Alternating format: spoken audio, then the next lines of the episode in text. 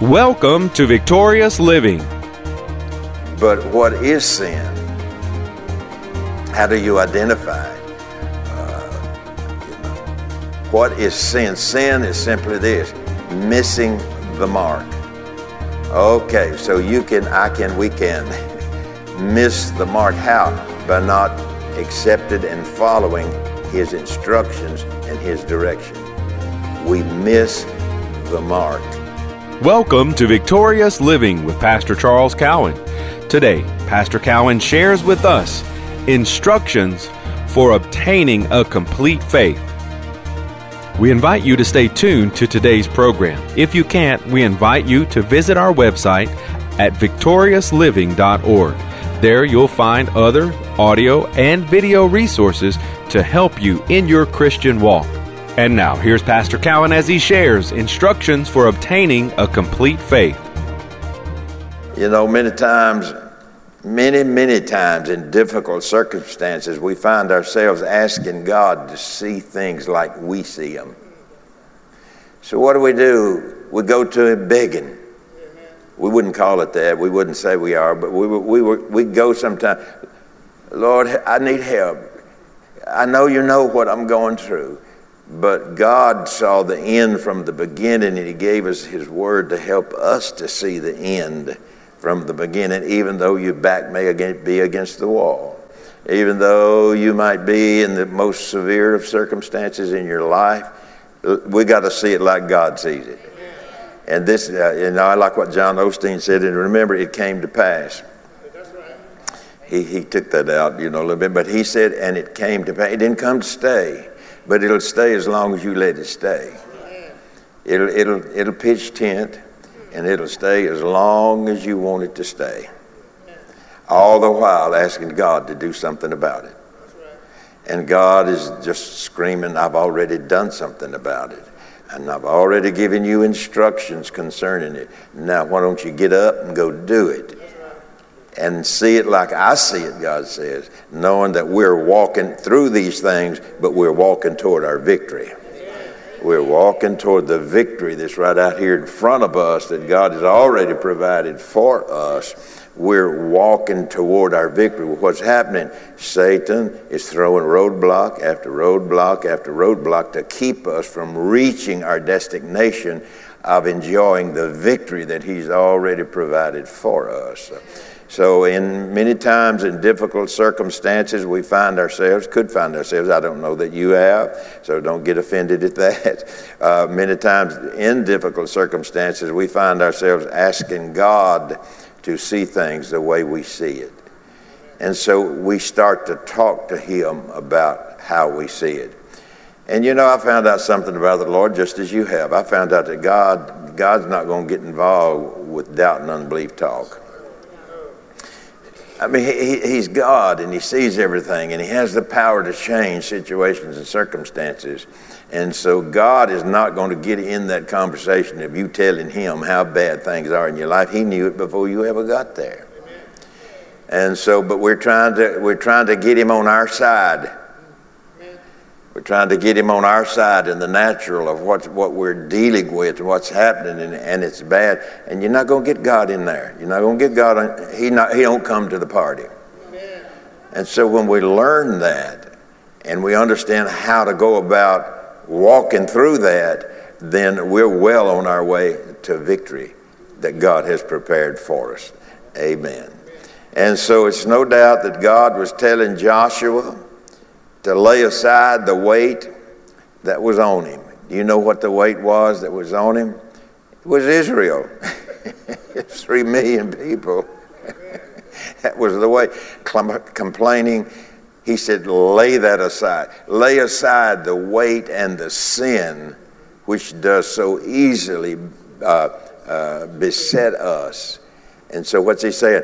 When life gets tough, you're easily beset with getting out of faith, getting out of the word. And so, no doubt that God was telling Joshua to lay aside the weight of the people. You know, once you take on the responsibility of caring for people in this sense, you're wasting a lot of spiritual energy. Because there's some people you can't help. You ain't God. I ain't God. I'm, I'm not God. Let, me, let me get my English right. I'm not God. You're not God. And I don't care how bad you want to help. There's some people you can't help. Because if you can't get them going in the direction that God has outlined in the Bible, you're not going to help them with, with your great ability to speak. They've got to make up their mind they want to go and, and, and walk that route and get to that place that God has ordained for them. And we should look at it in that way as well. See it from God's perspective. See what God has already prepared for me. See what God has made available to me. See it from God's side and rejoice even though you can't feel it. Even though you can't touch it, rejoice while you're going through. You know, count it all joy. Uh, you know, when, when, when you are, when tests and trials and hard times come to, count it all joy. And so, what do people say? Well, I don't feel no joy. He didn't tell you to feel all joy. He, he didn't say feel all joy when you're walking through, because we don't. We don't feel, but he said count it that's what your faith does. It counts that you have a promise that you're walking to, and God is helping you walk through in order to get you to what God has already provided for you. So count it all joy. I'm on my way to a victory party. I'm on my way to God uh, bringing me out on the other side in victory. Count it all joy. And so, how do you rejoice when you're feeling like you know, uh, you know, when you just you don't have no feeling? And so, what a lot of time what people do when they don't have any feeling, they equate that with God not being around. I just don't feel God. God's not a feeling. He is someone who lives on the inside. So it doesn't matter what my flesh feels, it matters who is on the inside of me. And we can say, Greater is he who's in me than this feeling I got all over my physical body. Greater is he who is in me than he who is out there in, in this world. So we have learned this through the years. I have, and I'm sure you have. I've learned that unbelief in God's sight is a sin. Now, let me, let me qualify that a little bit before because that just sounds so harsh. But what is sin? How do you identify it? Uh, you know, what is sin? Sin is simply this missing the mark.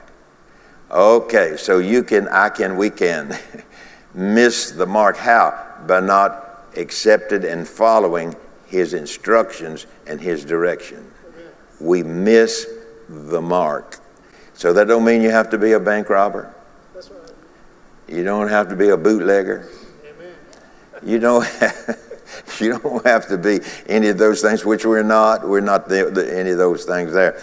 But just the little simple things that we push the instruction of God aside. And guess what? God doesn't have it. Does, God's not in the middle of that. Why? Because it's sin. And God and sin are not in cahoots. You know, they don't, they, they don't, they're not even on the same playground. And so sometimes we try to pull God into our pity party playground, and He's not coming. You know, He said, I, I don't want no reservation because I'm not coming to your party. Now here comes your flesh. Say, well, I'll tell you the truth. They, they ain't got no feeling about them, do they? They don't feel. They sorry, feel sorry for me, and listen to them. You know, and people, when you are around a person that gives you back that kind of an answer, you know they got a problem. But they, they want you to bear the problem because when you prayed for them, nothing happened. So what do they say sometimes? You must not have been anointed. That's a lie from the devil. A lie from the devil. But, but some, some preachers believe it. And so what did they do? Now they get in a pity party because nobody got healed when they prayed and laid hands on. Are you the healer? No. I told God, I said, Lord, if I was a healer, I'd heal everybody. So I, everybody's not getting healed, so that means I'm not the healer. And so we have to we, we have to you know walk our way through, sort our way through, uh, understand uh, how we're to walk our way through and how we are to respond in these situations and understand I'm not God and everybody I can't help, but I will help those that will receive my help. And uh, that's where we have to let it lay. You have to let it lay right, right there. So we've learned that, that unbelief in God's sight is a sin. It is missing the mark that God has set before us. What is the mark that God has set before us? His instructions. That's the mark, His instructions. So if you don't know the instructions of God, you got a problem. Or if you do know the instructions of God and you're not willing to do them, you got a problem. And so eventually all of it comes back to rest with me. Because God, what He has promised, then He will perform. So unbelief in God's sight is, is faithlessness. Unbelief is to God is just looking at a person and say, You ain't got no faith if you're an unbeliever. Now I know that's pretty hard. I know it is. It was hard on me too. And sometimes it still is. uh, but but but sometimes that that's not what people want to hear, but yet at the same time it's their way out. It's their way out, but they don't want to hear it sometimes because it sounds so harsh or hard or whatever, they mentally, how they, they see it. But God's not given us something uh, that, that, that won't help us, but we got to do it. We got to use it to walk through. We got to use it to get through. We got to use it to live by. We got to use it to receive the blessing, and we got to receive it so we can be a blessing, so we can help other people with what we have learned and with what God has worked in our lives. So, God, listen to this God does not defend one's unbelief. Well, you know, God's love just loves us and He understands where I'm at and He understands that. God's not going to defend our unbelief. He's not, he's not going to do he, He's not going to get in that same frame of mind. He's not going to defend us because, well, you poor little thing. You know how we do our little children sometimes. you know.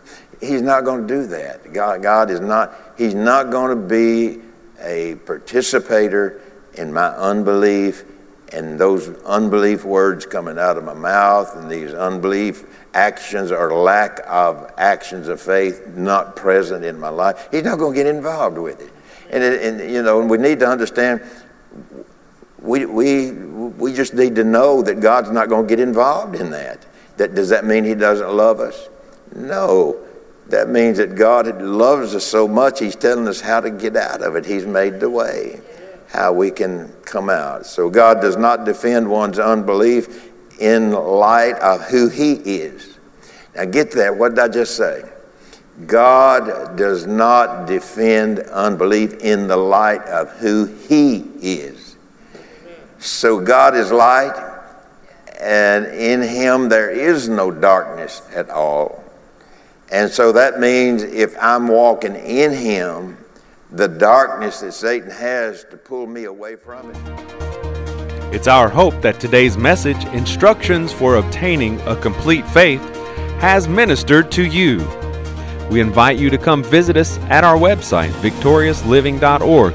There you'll find audio of today's sermon different resources and materials that can help you in your Christian walk.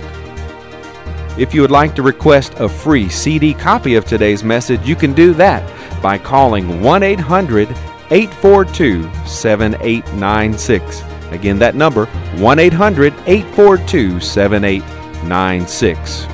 If you would like to receive a free CD copy of today's message, please request offer 38. Today's special offer is 38.